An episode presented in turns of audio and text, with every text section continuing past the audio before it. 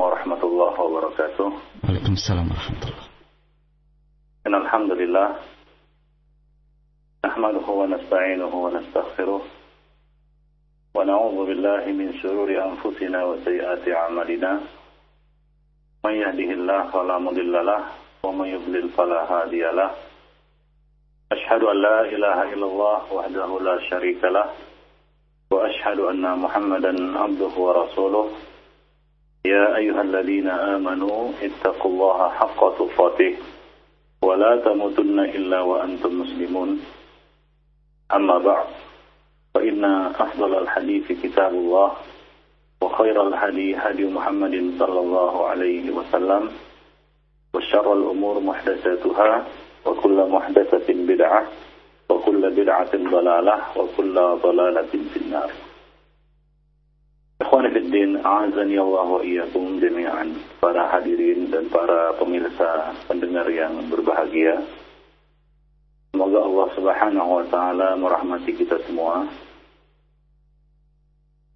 Pada pagi ini insya Allah kita akan melanjutkan pembahasan kita berkaitan dengan, tentang dosa-dosa besar. Kemarin pada pekan yang lalu kita telah membicarakan tentang dosa meninggalkan sholat. Sholat adalah ibadah yang paling utama di dalam Islam. Bahkan merupakan pilar ibadah di dalam Islam. Yang mana ibadah-ibadah yang lainnya bergantung ke, ke, ke, apa kita katakan kelurusannya dan kebenarannya dengan ibadah sholat.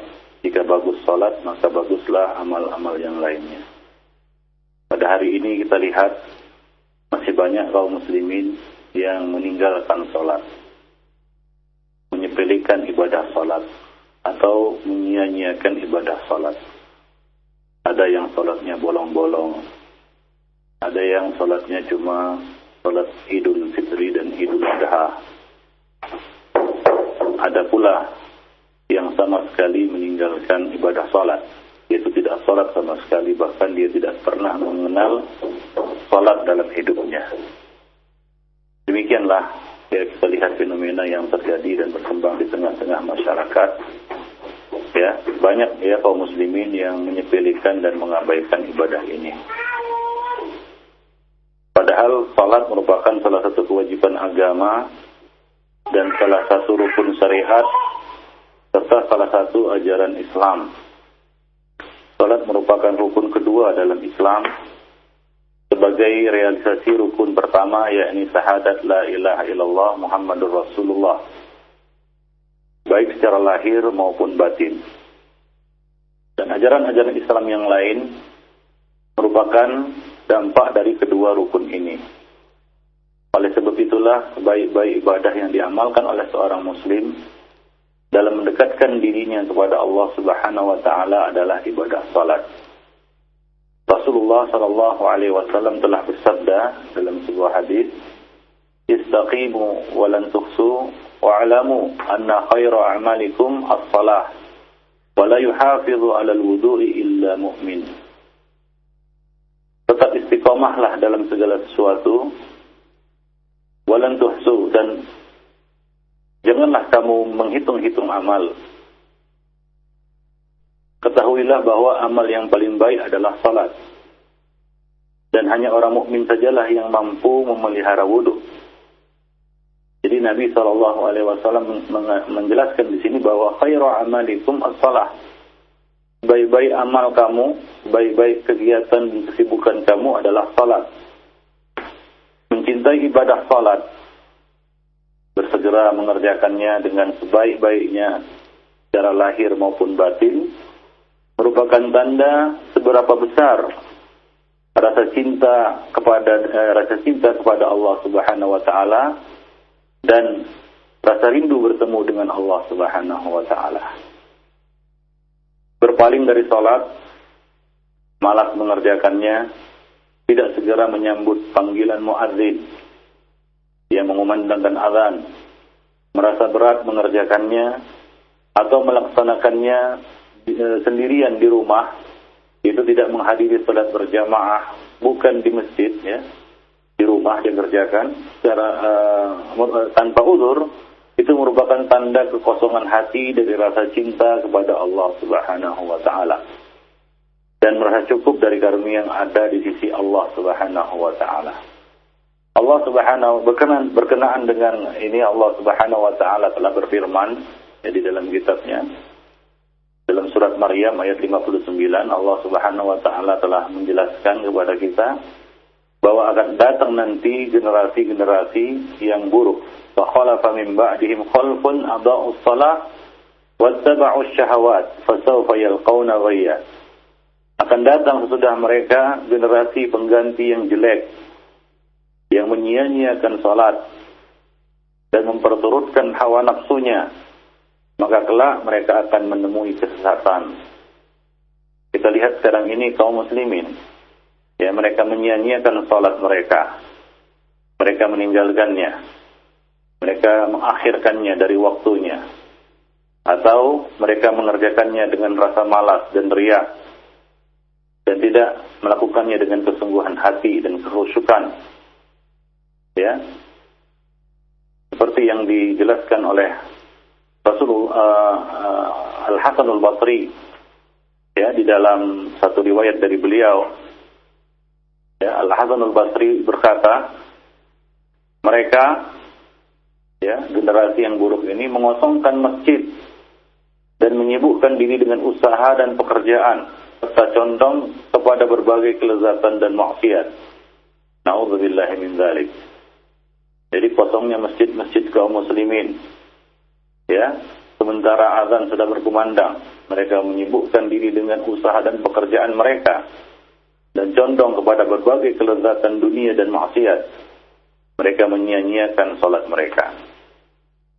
Jika demikianlah keadaannya orang-orang yang melalaikan salat ya, yaitu salat berjamaah Lalu bagaimana pula nasib orang yang sengaja meninggalkannya atau tak sholat sama sekali? Abu Darda radhiyallahu anhu berkata, Abu Qasim, yakni Rasulullah sallallahu alaihi wasallam telah berpesan kepadaku agar jangan sekali-kali meninggalkan sholat dengan sengaja. Sebab barang siapa meninggalkannya dengan sengaja, maka terlepaslah ia terlepaslah perlindungan Islam atas dirinya terlepaslah perlindungan Islam atas dirinya. Sesungguhnya sholat fardu ya dikerjakan berulang kali lima kali ya dalam sehari semalam. Menurut waktu yang telah Allah Subhanahu wa taala tetapkan. Dari waktu sholat ke waktu sholat lainnya itu merupakan ibarat satu rangkaian sambutan seorang hamba terhadap panggilan ilahi sebagai ucapan rasa syukur dan terima kasih atas nikmat yang terus Allah Allah Subhanahu wa taala curahkan atas dirinya. Allah Subhanahu wa taala mengatakan fadhkuruni azkurkum washkuruli wa la takfurun. Karena itu ingatlah kamu kepadaku, niscaya aku ingat pula kepadamu dan bersyukurlah kepadaku dan janganlah kamu mengingkari nikmat-nikmatku. Surat Al-Baqarah ayat 152. Allah yang maha lembut lagi maha mengetahui telah mempermudah ibadah salat dengan mewajibkannya secara berjamaah, mewajibkan mengerjakannya secara berjamaah, yakni bagi kaum laki-laki. Mereka wajib mengerjakannya di masjid secara berjamaah. Apabila dikumandangkan seruan azan, maka wajib bagi mereka untuk mendatangi seruan tersebut pada kesempatan ini kita nanti akan membicarakan mengenai ya, salah satu dosa ya, yang berkaitan dengan ibadah sholat yaitu dosa meninggalkan sholat berjamaah. Ya, ancaman dan peringatan terhadap orang-orang yang sengaja meninggalkan sholat berjamaah. Padahal Allah Subhanahu wa taala sebenarnya telah memudahkan ibadah sholat ini dengan mewajibkannya secara berjamaah. Yang mana mengerjakan ibadah salat secara berjamaah ini lebih mudah dan lebih menumbuhkan semangat. Dan Allah menjadikan amalan ini sebagai amal yang paling baik dalam Islam. Menjadikannya sebagai penyempurna iman dan pahala bagi seorang mukmin sehingga tidak layak untuk ditinggalkan. Allah Subhanahu wa taala di dalam kitabnya telah memuji orang-orang yang mengerjakannya dengan berjamaah.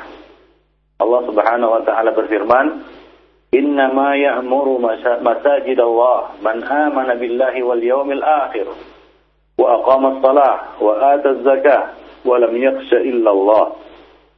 Fa'asa ulaika an yakunu minal muhtadin. Hanyalah yang memakmurkan masjid-masjid Allah Subhanahu wa taala adalah orang-orang yang beriman kepada Allah dan dan hari kemudian serta tetap mendirikan salat, menunaikan zakat dan tidak takut kepada siapa pun selain kepada Allah Subhanahu wa taala. Dan mereka lah orang-orang yang diharapkan termasuk golongan orang-orang yang mendapatkan petunjuk, mendapat hidayah. Jadi salat memiliki kedudukan yang sangat besar dibanding ibadah-ibadah yang lainnya. Dan salat memiliki kedudukan yang tinggi dalam Islam yang tidak dapat tertandingi oleh ibadah-ibadah lainnya. Salat Nabi mengatakan umuduhus salah. Ya, salat adalah tiang dari agama ini.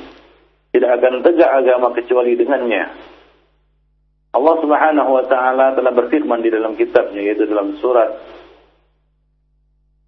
An-Nisa ayat 103. Inna salata kanat 'alal mu'minina kitaban mawquta. Sesungguhnya salat adalah kewajiban yang telah ditentukan waktunya atas orang-orang yang beriman. Dan sholat merupakan pilar bagi seluruh agama. Bukan hanya Islam, tapi agama-agama sebelum Islam. Ya, sholat telah dijadikan sebagai pilar bagi agama-agama tersebut.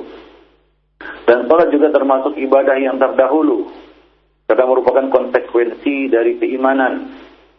Tiap agama yang Allah turunkan tidak terlepas dari syariat sholat ya tidak terlepas dari syariat salat anjuran salat dan dorongan untuk mengerjakannya telah diserukan oleh segenap rasul dan nabi sebab salat sangat besar pengaruhnya dalam pembentukan jiwa dan dan dalam mendekatkan diri kepada Allah Subhanahu wa taala coba lihat di dalam salat ya kita e, dibimbing dan dilatih untuk ittiba kepada rasul ittiba kepada Nabi dalam setiap gerakan, ucapan, ya, bahkan dalam setiap lintasan hati di dalam salat. Nabi Shallallahu Alaihi Wasallam mengatakan, "Sallu kama ra'aitumuni usolli." Ya salah satu latihan untuk ittiba kepada Rasul, ittiba kepada sunnah adalah melalui ibadah salat. Maka dari itu kita lihat komitmen seseorang di dalam memegang sunnah Rasulullah itu bisa dilihat dari bagaimana dilihat dari bagaimana dia mengerjakan salat. Kita diperintahkan untuk mengerjakan salat sesuai dengan sunnah Rasulullah. Ya, bah, mulai ya, dimulai dari sebelum kita mengerjakannya, mulai dari berwudu, menyiapkan tempat, menyiapkan pakaian untuk menutup aurat. Nah, kemudian ketika kita memulai salat, Nabi mengatakan, "Shallu kama ra'aitumuni usalli." Itu dimulai pra salat ketika mengerjakan salat dan pasca salat yaitu dikir-dikir sudah salat. Rasulullah mengatakan, "Sallu kama ra'aitumuni usalli." Jadi di dalam ibadah salat ini kita dilatih untuk komitmen memegang sunnah Rasulullah sallallahu alaihi wasallam. Tidak ada satu gerakan pun yang boleh kita lakukan secara sembarangan, tanpa tuntunan, tanpa contoh, ya tanpa bimbingan dari Rasulullah sallallahu alaihi wasallam. Begitu agung dan tingginya ya nilai dan uh, martabat salat ini ya di sisi Allah Subhanahu wa taala. Maka dari itu salat sangat besar pengaruhnya dalam pembentukan jiwa seseorang dan dalam mendekatkan diri kepada Allah Subhanahu wa taala. Tidak ada satupun ibadah selain salat yang terbukti ampuh untuk membenahi diri, meluruskannya serta melatihnya mengerjakan amalan-amalan yang utama dan berakhlak yang mulia Nabi sallallahu uh, Nabi Ibrahim alaihi salam telah berdoa kepada Allah Subhanahu wa taala di dalam surat Ibrahim ayat 40 Allah Subhanahu wa taala menceritakan tentang doa Nabi Ibrahim ini. Rabbi ja'alni muqimas salati wa min dzurriyyati rabbana wa taqabbal du'a. Ya Rabbi, ya Rabbu, jadikanlah aku dan anak cucuku orang-orang yang tetap mendirikan salat Ya Rabb kami perkenankanlah doaku. Jadi Nabi Ibrahim berdoa kepada Allah agar anak cucunya ya tetap menjadi orang-orang yang menegakkan salat, tetap mendirikan salat. Demikian pula Allah Subhanahu wa taala berfirman tentang Nabi Ismail alaihi salam. Dalam surat Maryam ayat 55 Allah Subhanahu wa taala berfirman, "Wa kana ya'muru ahlahu bis-salah waz-zakah wa kana 'inda rabbih mardiya." Dan ia yaitu Nabi Ismail alaihi salam menyuruh keluarganya untuk salat dan menunaikan zakat. Dan ia adalah seorang yang diridhai di sisi Allah Subhanahu wa taala, di sisi Rabbnya. nya dan juga Allah Subhanahu wa taala berkata kepada Nabi Musa alaihi salam Innani ana Allah la ilaha illa ana fa'budni wa aqimis salata li dzikri Surat Taha ayat 14 Sesungguhnya aku ini adalah Allah kata Allah Subhanahu wa taala kepada Nabi Musa. Tidak ada ilah yang hak selain aku. Tidak ada ilah yang berhak disembah selain aku. Maka sembahlah aku dan dirikanlah salat untuk mengingatku. Untuk mengingat aku, kata Allah subhanahu wa ta'ala. Dan para malaikat juga telah menyeru ibunda Nabi Isa, yaitu Maryam, agar men agar men mengerjakan salat sebagaimana yang Allah Subhanahu wa taala sebutkan kepada kita di dalam Al-Qur'an dalam surat Ali Imran ayat 43 Allah Subhanahu wa taala mengatakan ya Maryamu Uqnuti li rabbiki wasjudi warka'i ma'ar. Para malaikat berseru kepada Maryam, "Hai Maryam, taatlah kepada Rabbmu, sujud dan rukuklah bersama orang-orang yang rukuk." Dan juga Nabi Isa alaihi salam menceritakan nikmat Allah Subhanahu wa taala sebagaimana disebutkan dalam Al-Qur'an. Wa ja'alani mubarakan aina ma kuntu wa awsani bis salah waz zakah ma dumtu hayya. Jadi salat merupakan salah satu wasiat yang Allah Subhanahu wa taala perintahkan kepada Nabi Isa alaihi salam. Surat Maryam ayat 31. Allah Subhanahu wa taala menjelaskan dan dia menjadikan aku kata Nabi Isa dan Allah menjadikan aku seorang yang berbakti di mana saja aku berada dan dia memerintahkan kepadaku untuk mendirikan salat dan menunaikan zakat selama aku hidup. Dan Allah Subhanahu wa taala juga telah mengambil perjanjian terhadap Bani Israel yang mana salat merupakan salah satu unsur yang terpenting di dalam wasiat dan perjanjian tersebut. Allah Subhanahu wa taala berfirman dalam surat Al-Baqarah ayat 83, "Wa id akhadna mitsaqa bani Israil la ta'buduna illa Allah wa bil walidayni ihsana wa bil qurba wal yatama wal masakin wa qulu Tawallaitum illa qalilan minkum wa, wa, wa antum mu'ridun. Dan ingatlah ketika kami mengambil janji dari Bani Israel. Yaitu janganlah kamu menyembah selain Allah. Dan berbuat baiklah kepada ibu bapa, kepada kaum kerabat, anak-anak yatim, dan orang-orang miskin. Serta ucapkanlah kata-kata yang baik kepada manusia. Dirikanlah salat dan tunaikanlah zakat Ya, kemudian kamu tidak memenuhi janji itu, kecuali sebagian kecil dari kamu, dan kamu selalu berpaling. Demikian Allah Subhanahu wa taala mengambil perjanjian dari Bani Israel. Salah satunya adalah untuk menegakkan salat. Dan Allah Subhanahu wa taala juga telah berfirman kepada Nabi kita Muhammad sallallahu alaihi wasallam dalam surat Thaha ayat 132 Allah Subhanahu wa taala mengatakan wa'mur ahlaka bis salati wasbir 'alaiha la nas'aluka rizqan nahnu narzuquk wal 'aqibatu dan perintahkanlah kepada keluargamu untuk mendirikan salat dan bersabarlah kamu dalam mengerjakannya. Kami tidak meminta rezeki kepadamu dan kamilah yang memberi rezeki kepadamu. Dan akibat yang baik itu kesudahan yang baik hanyalah milik orang-orang yang bertakwa. Hanyalah bagi orang-orang yang bertakwa. Jadi di dalam ayat ini Allah Subhanahu wa taala memerintahkan kita untuk salat dan memerintahkan kepada kita agar menyuruh keluarga kita untuk menegakkan salat. Pada hari ini masih banyak kita lihat para pemimpin rumah tangga, para suami atau siapa saja yang memimpin ya, satu kaum, dia tidak memerintahkan yang dipimpinnya untuk mengerjakan salat. Dia tidak tidak memerintahkan keluarganya anak istrinya untuk mengerjakan dan menunaikan ibadah salat. Bahkan dia sendiri tidak mengerjakan salat. Lalu bagaimana anak dan istrinya atau keluarganya mau untuk mengerjakan salat? Dan bagaimana salat itu bisa hidup di dalam rumah apabila penghuninya tidak peduli dengan ibadah salat tersebut? Maka kita lihat sekarang ini rumah-rumah kaum muslimin, sebagian dari rumah-rumah kaum muslimin kosong dari ibadah salat ya kosong dari ibadah salat. Padahal Allah Subhanahu wa taala dalam sebuah hadis Nabi sallallahu alaihi wasallam telah menjanjikan kebaikan bagi siapa saja yang mengisi rumahnya dengan ibadah salat. Ya, dengan ibadah salat, yaitu salat-salat sunnah yang bisa dikerjakan di rumah. Demikian ya khonifuddin, azani Allah wa jami'an. Memang benar, sesungguhnya salat merupakan pokok agama ini.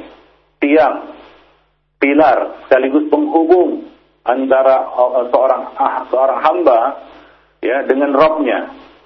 Ya seorang hamba dengan Robnya.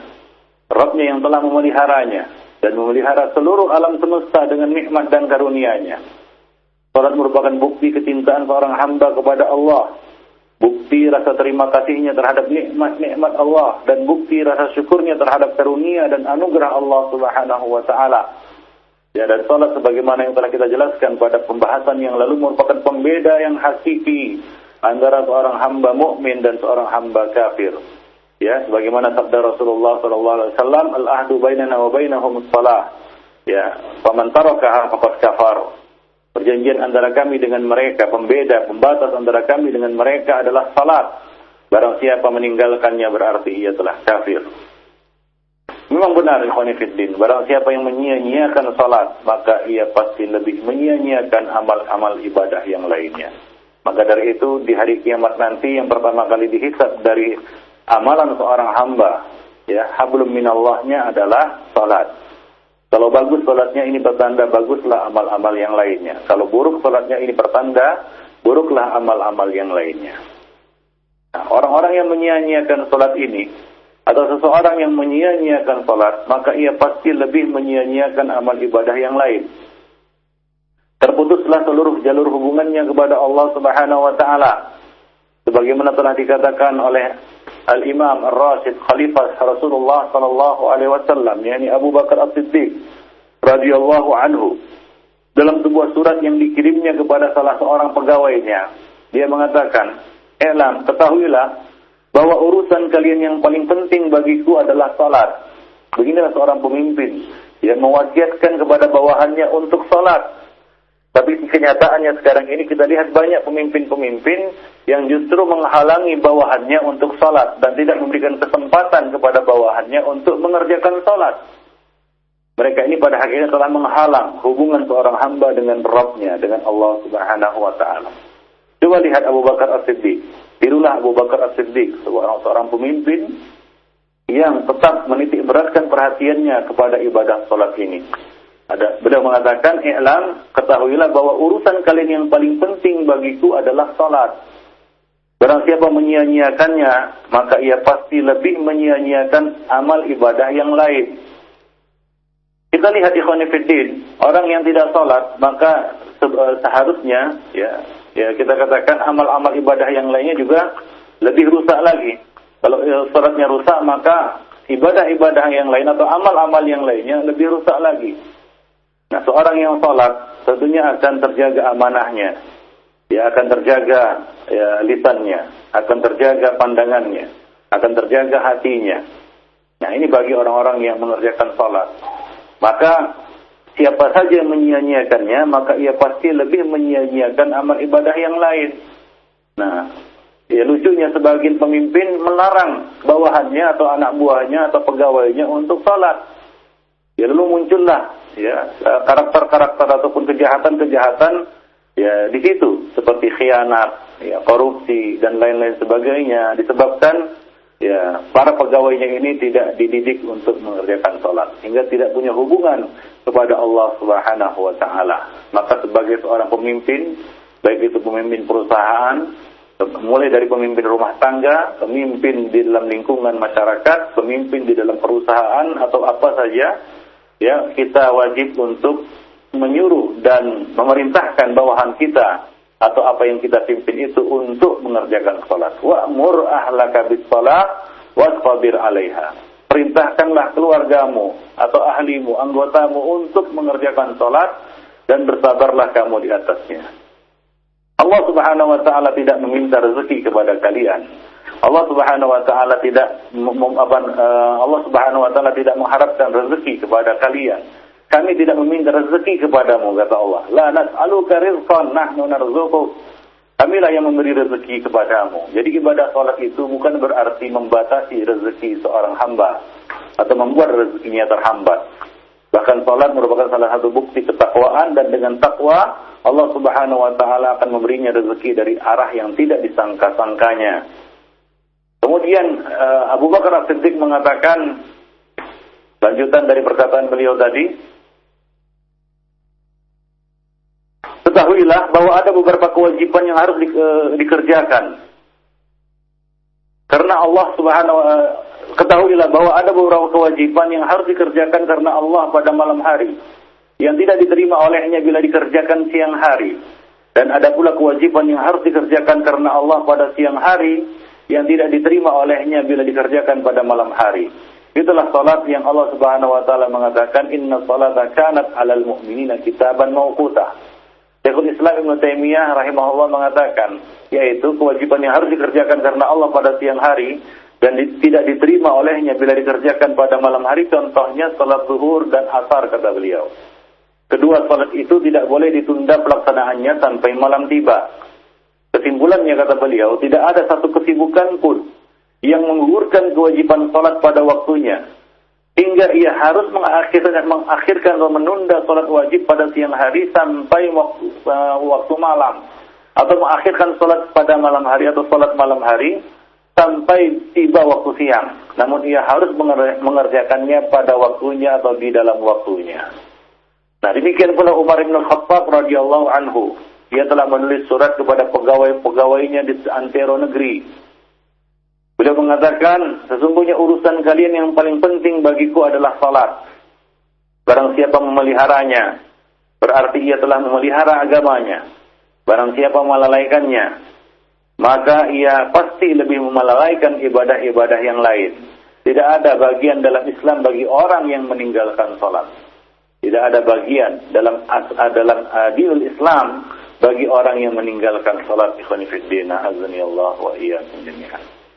Nah ini dicantumkan oleh uh, Asar ini dicantumkan oleh Ibnu Ibnu Ibnu Qayyim al-Jauziyah di dalam kitab beliau As-Salat wa Hukmu uh, wa Hukmu Tarikiha. Salat dan hukum orang yang meninggalkannya. Ya, halaman 403 dan 404. Nah, demikian Ibn Fiddin. Kita lihat dua khalifah Ar-Rasyid ini, Abu Bakar dan Umar radhiyallahu anhuma, yang mana Rasulullah sallallahu alaihi wasallam telah berkata kepada kita, berpesan kepada kita, "Iqtadu bil ladaini min qabli Abu Bakar wa Umar. Ikutilah dua orang peninggalku yaitu Abu Bakar dan Umar. Kedua pemimpin ini menyuruh bawahannya, menyuruh pegawai-pegawainya untuk mengerjakan sholat. Di samping mereka juga para pemimpin itu juga mengerjakan sholat. Mereka memerintahkan dan menyuruh bawahan-bawahannya, pegawai-pegawainya, buruh-buruhnya, anak-anak buahnya untuk mengerjakan sholat. Maka kita apabila memegang satu instansi, memegang satu kendali atas suatu perusahaan, kita wajib hukumnya menyuruh bawahan-bawahan kita itu untuk mengerjakan sholat dan jangan melarang mereka atau mencegah mereka atau menghalangi mereka untuk mengerjakannya atau mempersulitnya. Ya sehingga kadang-kadang di sebagian perusahaan kita lihat ya banyak ya kaum muslimin yang mengeluh karena tidak ada kesempatan untuk mengerjakan sholat. Ya, yaitu mengerjakan sholat berjamaah. Ya, demikian pula di sekolah-sekolah dan lain sebagainya ya di tempat-tempat lainnya banyak ya para pemimpin atau yang memegang kekuasaan atau memegang tanggung jawab, pemegang tanggung jawab dan amanah tidak memberikan kesempatan kepada bawahannya, kepada yang dipimpinnya untuk mengerjakan sholat. Dan ini merupakan satu kesalahan yang besar dan satu dosa yang besar. Memang dia tidak meninggalkan sholat, tapi dia menghalangi orang untuk menunaikan ibadah sholat. Maka dari itu, janganlah kita menyepelekan ibadah sholat ini. Nah, berdasarkan hal tersebut, ikhwani fiddin, para hadirin dan para pendengar yang budiman, siapa saja yang menganggap remeh salat dan menyepelekannya, berarti ia telah memandang remeh dan menyepelekan dinul Islam. Bagi seseorang dalam Islam ditentukan dengan kualitas salatnya. Dan kadar kecintaan seseorang kepada Islam ditentukan dengan kadar kecintaannya mengerjakan salat. Ada seorang itu yang mengerjakan salat dengan terpaksa dan berat hati. Nah ini adalah ciri-ciri dan tanda-tanda kemunafikan. Ya tanda-tanda bahwa uh, hatinya itu telah tertutupi. Ya hatinya itu telah tertutup. sehingga dia membenci ibadah salat, tidak nyaman hatinya untuk mengerjakan salat. Adapun seorang mukmin, maka sebagaimana kata Rasulullah kepada Bilal, "Ya Bilal, arihna bis salat." Wahai Bilal, segarkanlah kami dengan ibadah salat. Berikanlah kenyamanan kepada kami dengan ibadah salat. Jadi ibadah salat itu mendatangkan kesegaran dan kenyamanan dalam jiwa dan hati seorang mukmin yang Maka dari itu jangan sampai engkau bertemu Allah Subhanahu wa taala Jangan sampai kita bertemu Allah Subhanahu wa taala sementara tidak ada bagian sedikit pun dalam Islam ya bagi kita. Sesungguhnya kedudukan Islam dalam hati kita berbanding lurus dengan kedudukan salat dalam hati. Ya, Rasulullah sallallahu alaihi wasallam pernah uh, mengatakan di dalam uh, sabda beliau, ya, uh, ra'sul amri al-Islam. Pokok dari segala urusan itu adalah Islam. Syahadat la ilaha illallah Muhammadur Rasulullah Wa umuduhu salat. Tiangnya adalah salat. Jadi tiangnya adalah salat. Tiang dari Islam itu, tiang dari syahadat yang kita ucapkan, asyhadu an la ilaha illallah wa asyhadu anna muhammadar rasulullah adalah salat. Ya, demikian ya. Ya, coba lihat tiang ya, tiang kemah akan roboh apabila tidak ada uh, kemah akan roboh apabila tiang tiang penyangganya tidak kuat atau tidak memiliki tiang sama sekali. Tidak ada gunanya lagi tambang dan tali apabila tiang tidak ada. Demikianlah salat dalam dinul Islam. Ikhwanifiddin rahimani wa rahimakumullah jami'an. Nah kemudian satu perkara juga yang perlu diingat adalah bagi kaum laki-laki mereka wajib mengerjakan salat uh, wajib ini, ya, salat lima waktu ini berjamaah di masjid. Banyak kaum muslimin yang menyia-nyiakan kewajiban ini atau menyepelekannya. Mereka mengerjakannya di rumah, sementara adzan terdengar jelas di telinganya. Ya. Ibnu Hajar al-Asqalani ya telah membuat satu pembahasan yang sangat berfaedah dalam menjelaskan sebab-sebab yang melebihkan nilai ibadah salat jemaah ini, ya, ya, eh, salat berjamaah ini. Nah, itu beliau sebutkan di dalam Fathul Bari ya yang yang sudah keluar terjemahannya ya disebutkan di situ beliau menyebutkan di situ beberapa faedah dan sebab-sebab yang melebihkan nilai salat berjamaah. Di antaranya adalah yang pertama menyambut seruan muadzin dengan niat menunaikan salat jamaah. Kita menyambut seruan muadzin, muadzin memanggil kita. Nah, kita sambut panggilannya. Itulah panggilan ilahi dan kita menyambutnya lima kali sehari semalam kita tinggalkan kesibukan-kesibukan kita dan kita mendatangi sholat jemaah. Kemudian yang kedua, bersegera menunaikan sholat di awal waktu. Kalau kita menjaga sholat berjamaah, maka secara otomatis kita telah menunaikan, bersegera menunaikan sholat itu di awal waktu. Nah, tapi kalau kita terlam, apa, meninggalkan dan mengabaikan sholat berjamaah ini, maka ada besar kemungkinan kita mengerjakannya di tengah waktu, bahkan di akhir waktu, Bahkan sudah keluar waktu kita lupa mengerjakannya. Nah, apalagi di, di zaman sekarang ini ya, dunia penuh kesibukan, kadang-kadang seorang mengabaikan sholat berjamaah hingga akhirnya ia baru teringat sholat ketika sudah keluar dari waktunya. Kemudian yang ketiga berjalan menuju masjid dengan tenang dan sakinah. Yang mana setiap langkah Allah Subhanahu wa taala akan naikkan di satu derajat baginya dan akan menghapus satu kesalahan darinya. Ya, langkah yang di yang diayunkannya menuju masjid untuk sholat berjamaah itu akan menuai pahala baginya dan sebagai penghapus dosa baginya. Ya. Nah, itu ada hanya hanya ada pada sholat berjamaah, ya. Seorang itu berjalan dia menuju masjid dengan tenang dan sakinah. Kemudian masuk masjid dia berdoa. Ya, dia berdoa, Allahumma sahli abwaab rahmatik. Dia minta berdoa kepada Allah Subhanahu wa taala untuk dibukakan ya pintu-pintu rahmat Allah Subhanahu wa taala. Ya, demikian juga ketika keluar dari masjid dia berdoa. Ini adalah satu keutamaan.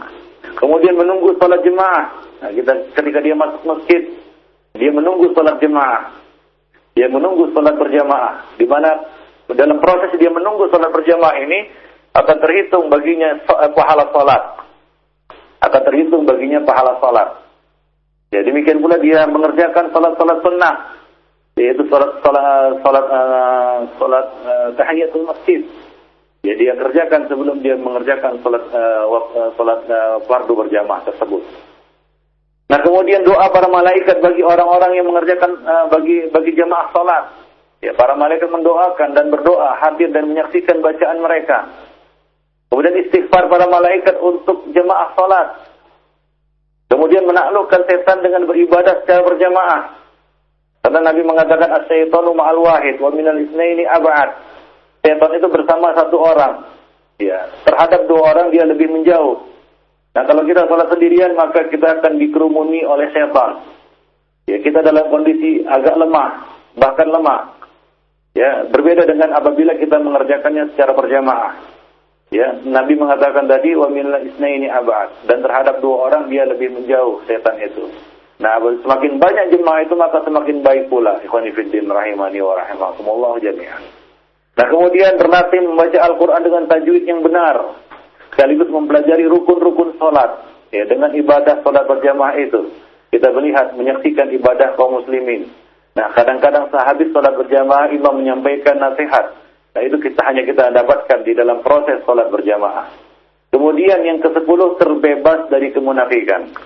Dahulu, ya, bagaimana riwayat Abdullah bin Ibn Ibn Mas'ud radhiyallahu anhu, mereka beliau mengatakan tidak ada yang tertinggal dari dari sholat berjamaah ini melainkan seorang munafik yang diketahui, dimaklumi kemunafikannya. Ya, jadi dengan mengerjakan ibadah sholat berjamaah, kita terbebas dari kemunafikan. Demikianlah beberapa faedah, 10 faedah yang disebutkan oleh Ibnu Hajar al-Asqalani di dalam Fathul Bari berkait, berkaitan dengan keutamaan mengerjakan salat berjamaah itu bagi kaum lelaki. Nah di sana ada ancaman ikhwanifiddin para pendengar yang budiman ya terhadap orang-orang yang tidak menghadiri salat berjamaah tanpa tanpa udur, tanpa alasan yang dibenarkan. Ya, e, sebagaimana kita ketahui bersama tadi bahwa salat adalah e, ibadah yang agung dalam Islam. Nah, terutama salat berjamaah yang memiliki kedudukan yang tinggi dan faedah yang sangat banyak yang telah kita sebutkan tadi, yang yang telah kita sebutkan tadi. Maka Islam telah menjatuhkan sanksi yang berat atas siapa saja yang melalaikan dan mengabaikan salat fardu berjamaah. Islam telah mengingatkan mereka terhadap akibat jelek karena meninggalkannya bahkan menganggap salat yang mereka lakukan di rumah itu tidak ada nilai pahalanya. Diriwayatkan dari Abdullah bin Abbas radhiyallahu anhuma dari Rasulullah sallallahu alaihi wasallam bahwa beliau bersabda, "Man sami'an nida ya falam yujibhu fala salata lahu illa min udrin." Barang siapa mendengar turuan azan namun ia tidak mendatanginya, maka tidak ada salat baginya. Artinya tidak ada salat yang bernilai pahala baginya kecuali bila ada udur. Kecuali bila ada udur. Dalam riwayat lain disebutkan barang siapa mendengar suruhan azan sedang tidak ada udur yang menghalanginya mengikuti salat berjamaah.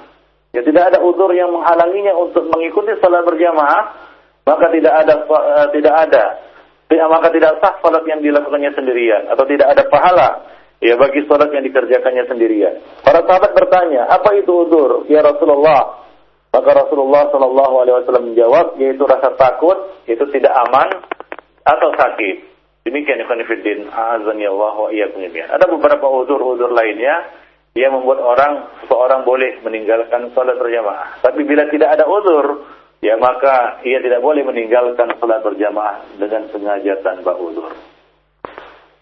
Diriwayatkan dari Abu Darda radhiyallahu anhu bahwa ia mendengar Rasulullah sallallahu alaihi wasallam bersabda, Bila mana ada tiga orang yang tinggal di satu kota atau desa tidak menegakkan sholat berjamaah, maka setan akan, mempen, eh, akan mempencudangi mereka. Hendaklah kalian selalu mengerjakan sholat berjamaah. Demikian kata Rasulullah Sallallahu Alaihi Wasallam. Ibnu Abbas radhiyallahu anhu pernah ditanya tentang seorang yang rajin mengerjakan puasa di siang hari dan sholat tahajud di malam hari namun ia tidak pernah menghadiri sholat Jumat dan sholat berjamaah, maka ia menjawab, ia berada dalam nar, ia berada dalam neraka. Ya, ini adalah asar dari Ibnu Ibnu Abbas radhiyallahu anhuma dan asar ini ada ancaman neraka ya. Akhirnya ini tidak diucapkan oleh Ibnu Abbas dari sisi logika beliau, tapi kemungkinan beliau beliau mendapatkannya dari Rasulullah sallallahu alaihi wasallam. Jadi riwayat ini walaupun mauquf tapi hukumnya marfu ikhwan fillah. Diriwayatkan pula dari Abu Hurairah radhiyallahu anhu bahwa Rasulullah sallallahu alaihi wasallam bersabda ya berkaitan dengan eh, ciri-ciri orang munafikin Sesungguhnya salat yang paling berat atas kaum munafikin. Ya, inna asqal salati 'alal munafiqin adalah salat Isya dan salat Fajar, yaitu salat subuh. Salat yang paling berat atas kaum munafikin adalah salat Isya dan salat subuh. Sekiranya mereka mengetahui keutamaannya, niscaya mereka akan menghadirinya meskipun harus merangkak mendatanginya. Tunggu betapa ingin rasanya aku memerintahkan orang-orang untuk sholat. Kemudian aku memerintahkan seorang untuk mengimami mereka. Lalu aku pergi bersama beberapa orang laki-laki dengan membawa kayu bakar, menjumpai orang-orang yang tidak menghadiri sholat berjamaah. Lalu aku bakar rumah-rumah mereka dengan api. Demikian ya keinginan Rasulullah SAW terhadap ya, orang-orang yang tidak mengerjakan sholat berjamaah. Ya, yang tetap di rumahnya sementara dia mendengarkan seruan azan. Ibnu Hubairah berkata, para ulama telah sepakat atas disyariatkannya sholat berjamaah dan wajib dilakukan secara umum. Jika ada salah satu daerah yang menolak penegakan sholat berjamaah, maka mereka boleh diperangi. Rasulullah SAW apabila ingin menyerang satu kaum, maka beliau menunggu pagi hari untuk mendengarkan adakah ya kumandang azan pada daerah tersebut. Jika ada maka beliau menahan diri dan jika tidak maka beliau akan menyerangnya. Beliau akan menyerangnya. Jadi ini menegaskan kepada kita kedudukan salat berjamaah di dalam Islam sangat penting. Ya bahkan dijadikan sebagai tanda ya sebagai tanda ya uh, boleh atau tidaknya satu daerah itu diperangi konfidin rahimani wa rahimakumullah jami'an. Maka janganlah sekali-kali kita mengabaikan dan meremehkan salat berjamaah ini ya dengan uh, alasan apa pun kecuali ada uzur fillah. Azani Allah wa iyyakum jami'an para hadirin yang berbahagia. Nah demikianlah kajian kita pada hari ini. Ya insya Allah pada uh, Selasa yang akan datang kita akan melanjutkannya. Ya dan lebih dan kurang saya mohon maaf. Aku lupa hadza wa astaghfirullah li wa lakum wa li muslimin innahu huwal ghafurur rahim. Nah, terima kasih jazakallah khairan untuk Ustaz yang telah menyampaikan pembahasan yang sangat bermanfaat di pagi ini dari uh, pembahasan al-kabair, dosa dari uh, meninggalkan sholat.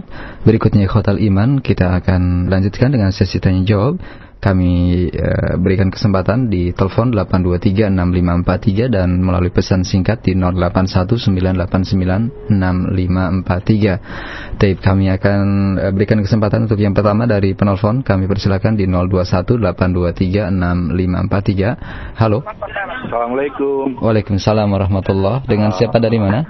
Pak Yusuf di Tangerang, Pak. Silakan Pak Yusuf. Ya. Assalamualaikum Ustaz. Waalaikumsalam warahmatullah. Ustaz, ini mengenai sholat berjamaah. Ini kalau seorang istri, ibu rumah tangga atau wanita lah katakanlah. Itu yang saya tahu kan tidak ada kewajiban untuk sholat berjamaah. Iya. Sekalipun sholat berjamaah. Itu secara saya gimana sebetulnya sih Pak Ustaz? Terima kasih sebelumnya Pak Ustaz. Nah, hmm. Baik. Iya, silakan Ustaz. Uh, ya, Eh, kaum wanita itu tidak diwajibkan untuk menghadiri salat berjamaah. Ini berdasarkan ijma ulama ya. E, salat mereka di rumah mereka itu lebih baik bagi mereka. Bahkan salat mereka di dalam kamar mereka itu lebih bagus daripada di dalam rumah. Ya, rumah itu ada ruang-ruangan dan semakin tersembunyi salat seorang wanita itu maka semakin utama. Akan tetapi ya eh, para suami tidak boleh melarang ya uh, istri-istri mereka untuk datang ke masjid. La tamna'u ima Allah masajid Allah. Janganlah kalian larang ya hamba-hamba Allah yang wanita ini untuk mendatangi masjid-masjid untuk mengerjakan salat berjamaah. Jadi hukumnya bagi mereka boleh. Namun lebih utama ya mereka mengerjakannya di rumah. Ya, mengerjakannya di dalam kamar mereka. Nah, demikian. Jadi ini merupakan ijma para ulama. Nah, jadi mereka tidak wajib untuk menghadirinya, namun mereka tidak boleh dilarang untuk mengerjakannya e, di masjid. Ya. Apabila dengan syarat, dengan catatan mereka aman dari fitnah, ya dan tidak tercampur, tidak ada percampur bauran atau ikhtilat dengan kaum lelaki di perjalanan ataupun di masjid tersebut. Allahu a'lam bishawab. Nah, terima kasih atas jawaban Ustaz dan kita masih dari uh, angkat penelpon dan sudah ada Pak Zainuddin di Tambun Bekasi silakan Pak. Assalamualaikum Pak. Waalaikumsalam warahmatullah. Saya mau nanya masalah sholat berjamaah di masjid. itu kan hukumnya wajib bagi laki-laki itu ya Pak ya. Iya. Dan saya sering sekali di apa tempat saya itu apa eh, masjid itu terkadang saya harus menunggu sampai untuk berjamaah itu sampai lama sekali bahkan sampai hampir apa namanya satu jam itu nggak ada orang itu Hmm, hmm. terpaksa dengan sangat sangat terpaksa saya salat sendiri itu itu gimana ya Pak? Di masjid Pak ya? iya di masjid. Bapak di masjid itu ya? Nah, menunggu. terutama di waktu aku sholat duhur Atau asar gitu Pak ya? sholat asar ini Iya, Pak. baik, Ya, Pak. Baik, Nah, Pak. Terima kasih. Waalaikumsalam warahmatullahi wabarakatuh. Dan ini kondisi yang memprihatinkan Ustaz ya di banyak eh, daerah. Nah, silakan Ustaz. Ya, jadi ini merupakan salah satu yang kita sangat yang yang kita apa namanya, yang kita prihatinkan ya. Ya, atas kaum muslimin, ya kita lihat banyak masjid-masjid yang kosong dari jemaah pada waktu-waktu sholat, pada waktu-waktu sholat sholat fardu ini, sholat zuhur, sholat asar, ya, dan sholat subuh. Ya, biasanya ini tiga waktu sholat yang kosong jemaahnya, nggak ada jemaah, bahkan ada di masjid itu tidak ada jemaah sama sekali ya imam yang azan, imam yang mengimami sholat, dan imam yang sekaligus menjadi makmumnya. Hmm, nah. Jadi tidak ada peserta sholat sama sekali. Ini adalah kondisi yang sangat memprihatinkan. Seperti yang kita jelaskan dalam kajian tadi, bahwa eh, eh, Allah Subhanahu Wa Taala telah mengatakan, "Fakhalafa min ba'dihim khalfun adau shalah wa tabau syahwat." Akan datang eh, sesudah mereka nanti pengganti-pengganti yang jelek, generasi-generasi penerus yang jelek. Mereka menyia-nyiakan sholat dan mengikuti syahwat. Kalau kita lihat sekarang ini, azan sudah berkumandang, azan sudah berkumandang, ya. Bahkan sekarang ini, kalau dulu tidak ada pengeras suara ya, nah tidak ada pengeras suara. Nah sekarang ada pengeras suara, bahkan pengeras suara yang canggih bisa mencapai namanya ya kita katakan mencapai puluhan kilometer. Ya, namun orang-orang yang mendengarnya tidak tersentuh hatinya, tidak tergerak hatinya untuk mendatangi seruan itu. Ya, seolah-olah seruan itu ya seruan yang tidak ada makna. Padahal itu adalah seruan dari Allah Subhanahu wa taala yang menciptakan mereka. Namun mereka tenggelam dalam syahwat, sibuk eh, mengurusi kegiatan ataupun eh, ke pekerjaan-pekerjaan mereka. Ini adalah satu kondisi yang sangat memprihatinkan ya. Nah, kewajiban kita adalah untuk ya, mengajak kaum muslimin kembali kepada agama mereka, yaitu kembali untuk melaksanakan kewajiban-kewajiban mereka ini. Nah, kemudian apabila kita mengalami kondisi seperti itu, ya kita datang ke masjid, kita azan, ya kita tunggu, ya tidak ada juga yang datang sholat berjamaah, ya maka ya kita tidak mengapa di situ mengerjakan sholat sendirian di masjid. Ya barangkali nanti ada eh, jemaah yang lain yang datang menyusul ya. Nah. Nah kalau tidak ada ya sudah gugur kewajiban kita ya, gugur kewajiban kita ya untuk mengerjakannya berjamaah. Nah, karena eh, kita sudah berikhtiar kan begitu. Hmm. Tapi tidak ada yang datang dan menyambut seruan adzan kita. Nah, bishawab. Baik Ustaz, selanjutnya masih dari telepon ada Pak Abdul Latif di perjalanan kawasan Pondok Indah saat ini. Silakan Pak. Assalamualaikum Ustaz. Waalaikumsalam warahmatullahi wabarakatuh Ustaz. Ana mau tanya Ustaz, Ana kan sering uh, bolak-balik keluar kota tiap minggu. nah kebenaran kemarin itu uh, pas pulang ke Jakarta, uh, kebenaran di tol itu sudah waktu hampir maghrib. Dan pas keluar tol, Ana ke masjid, udah udah azan gitu. Pas Ana mau sholat berjamaah, ternyata di masjid itu ada kuburan Ustaz. Hmm. Jadi Ana urungkan niat terus eh, langsung ke jalan menuju ke SPBU aja gitu. Jadi di sana ternyata nggak ada salat jamaah ya. Karena Hmm. itu gimana Ustaz ya? Apakah Anda dapat pahalanya atau harusnya eh, pergi ke masjid lain tapi nggak jamaah atau gimana Ustaz? Baik, baik Pak, terima Ya, kasih. jadi, Nah. kalau demikian Nah. kondisinya, yaitu kita sudah singgah di satu masjid, kita tidak tahu ya kondisi masjid itu ternyata ketika kita dapati masjid itu terdapat kuburan padanya. Ya tentunya kita tidak boleh sholat di situ. Ya, kita tidak dibenarkan sholat di masjid yang dibangun atasnya kuburan. Ya, kita cari masjid yang lain. Ya, kita cari berusaha untuk mencari masjid yang lain. Nah, kalau kalau tidak ketemu, ya kita tidak berjumpa dengan masjid lain hingga ya habis ya eh, waktu sholat berjamaah atau sholat- kita tidak mendapati sholat berjamaah, maka kita di sini ada udur, ya kita di sini ada udur dan niat kita untuk melaksanakan sholat berjamaah telah dihitung. Ya, telah dihitung. Nah, demikian. Nah, ya. bukankah dalam hadis Rasulullah mengatakan ya bahwa akan ditulis pahala ya atas seorang hamba dari amal yang biasa dikerjakannya ya pada waktu sehat dan pada waktu mukim. Nah, ya. jadi ketika dia safar atau ketika dia sakit, dia akan mendapatkan akan dihitung pahala yang uh, dari amal yang biasa dia kerjakan pada saat uh, sehat dan pada saat mukim. Nah demikian juga di sini kita telah berniat dan bertekad untuk mengerjakan sholat berjamaah. Buktinya adalah kita menepikan kendaraan kita, kita berhenti di masjid untuk mengerjakan sholat berjamaah. Itu niat yang sudah ada tanda-tanda untuk melaksanakannya. Ini bukan sekedar keinginan tapi sudah tekad. Tapi ternyata ada yang menghalangi, yaitu kondisi masjid itu tidak layak untuk di, eh, dikerjakan sholat di dalamnya karena ada kuburan maka ya, di dalam kondisi seperti ini tidak mengapa kita uh, apa namanya meninggalkan masjid itu ya walaupun kita mendengarkan azan ya di dalamnya ya kita ada uzur untuk meninggalkan masjid itu ya karena Nabi melarang itu ya kalau kita hadir dalam satu masjid terdengar suara azan ya, lalu kita keluar darinya itu tidak boleh tapi kondisinya di sini memaksa kita untuk keluar yaitu ada kubur di dalamnya ini musibah juga ya di tengah-tengah kaum muslimin yaitu banyak masjid-masjid yang dibangun kubur atasnya.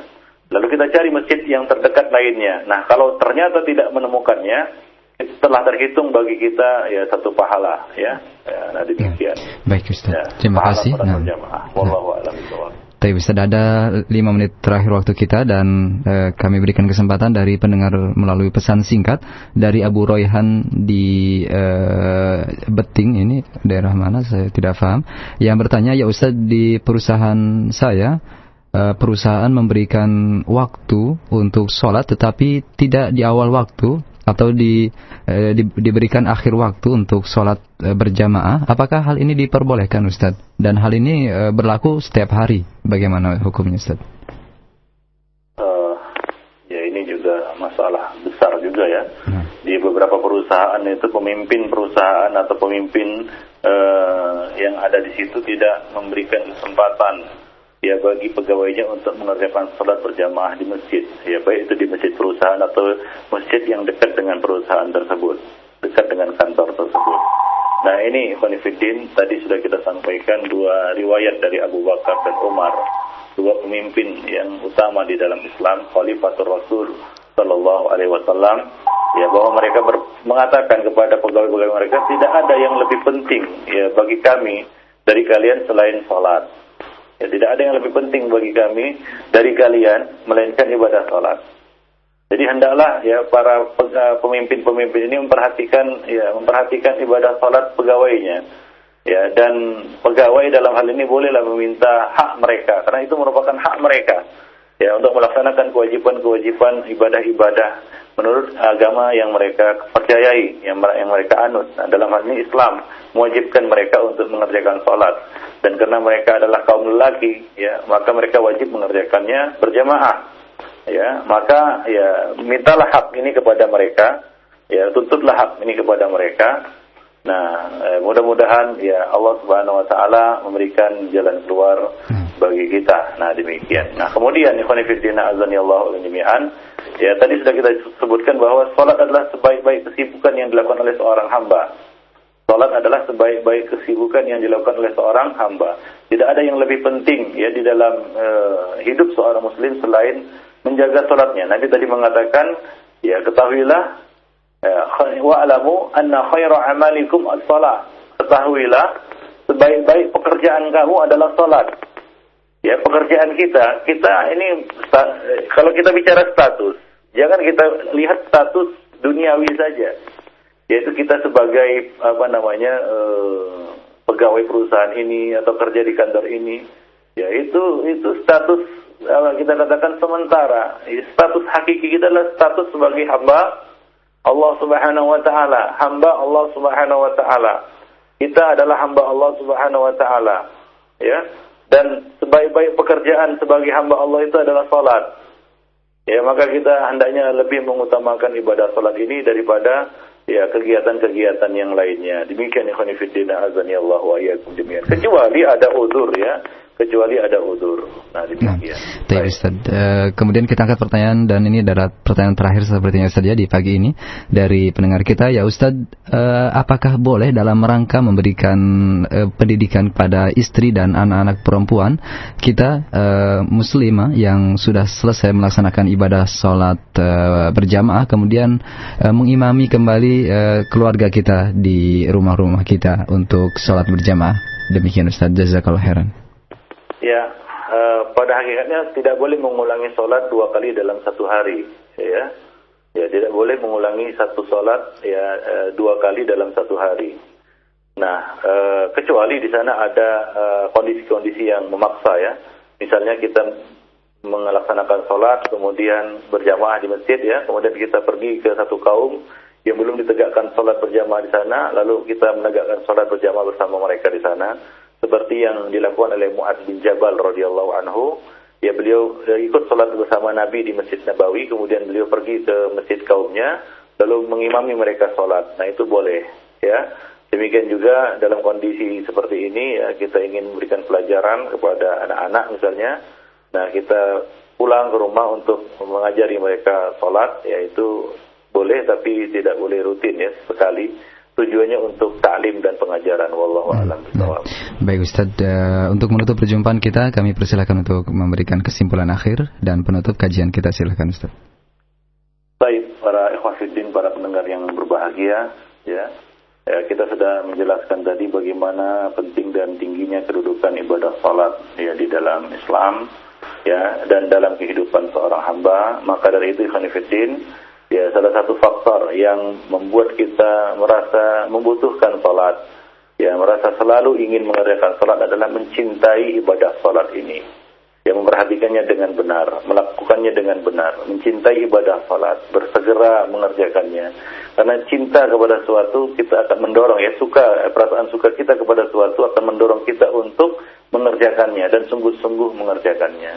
Nah demikian maka ya cintailah ibadah salat ini karena tidak ada kegiatan yang lebih penting bagi seorang hamba di dalam hidupnya, tidak ada amalan yang lebih penting bagi seorang hamba dalam hidupnya melainkan ibadah salat ini. Sudah ya dia mengucapkan kalimat syahadat asyhadu alla ilaha illallah wa asyhadu anna muhammadur rasulullah. Dan ingatlah sabda Nabi ya kepada Bilal, ya Bilal arih Nabi salat.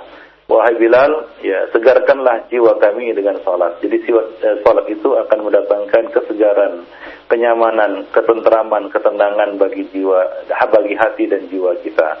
Nah demikianlah mudah-mudahan kita termasuk hamba-hamba yang selalu ya eh, mengerjakan salat, yang mencintai salat dan menjadi hamba yang menegakkan salat di dalam kehidupan kita sampai kita bertemu dengan Allah Subhanahu wa taala. Demikian saja, nanti akan kita lanjutkan pembahasan ini pada kesempatan yang akan datang insyaallah. Aku lupa lihada wa astaghfirullah li wa lakum muslimin innahu huwal ghafurur rahim.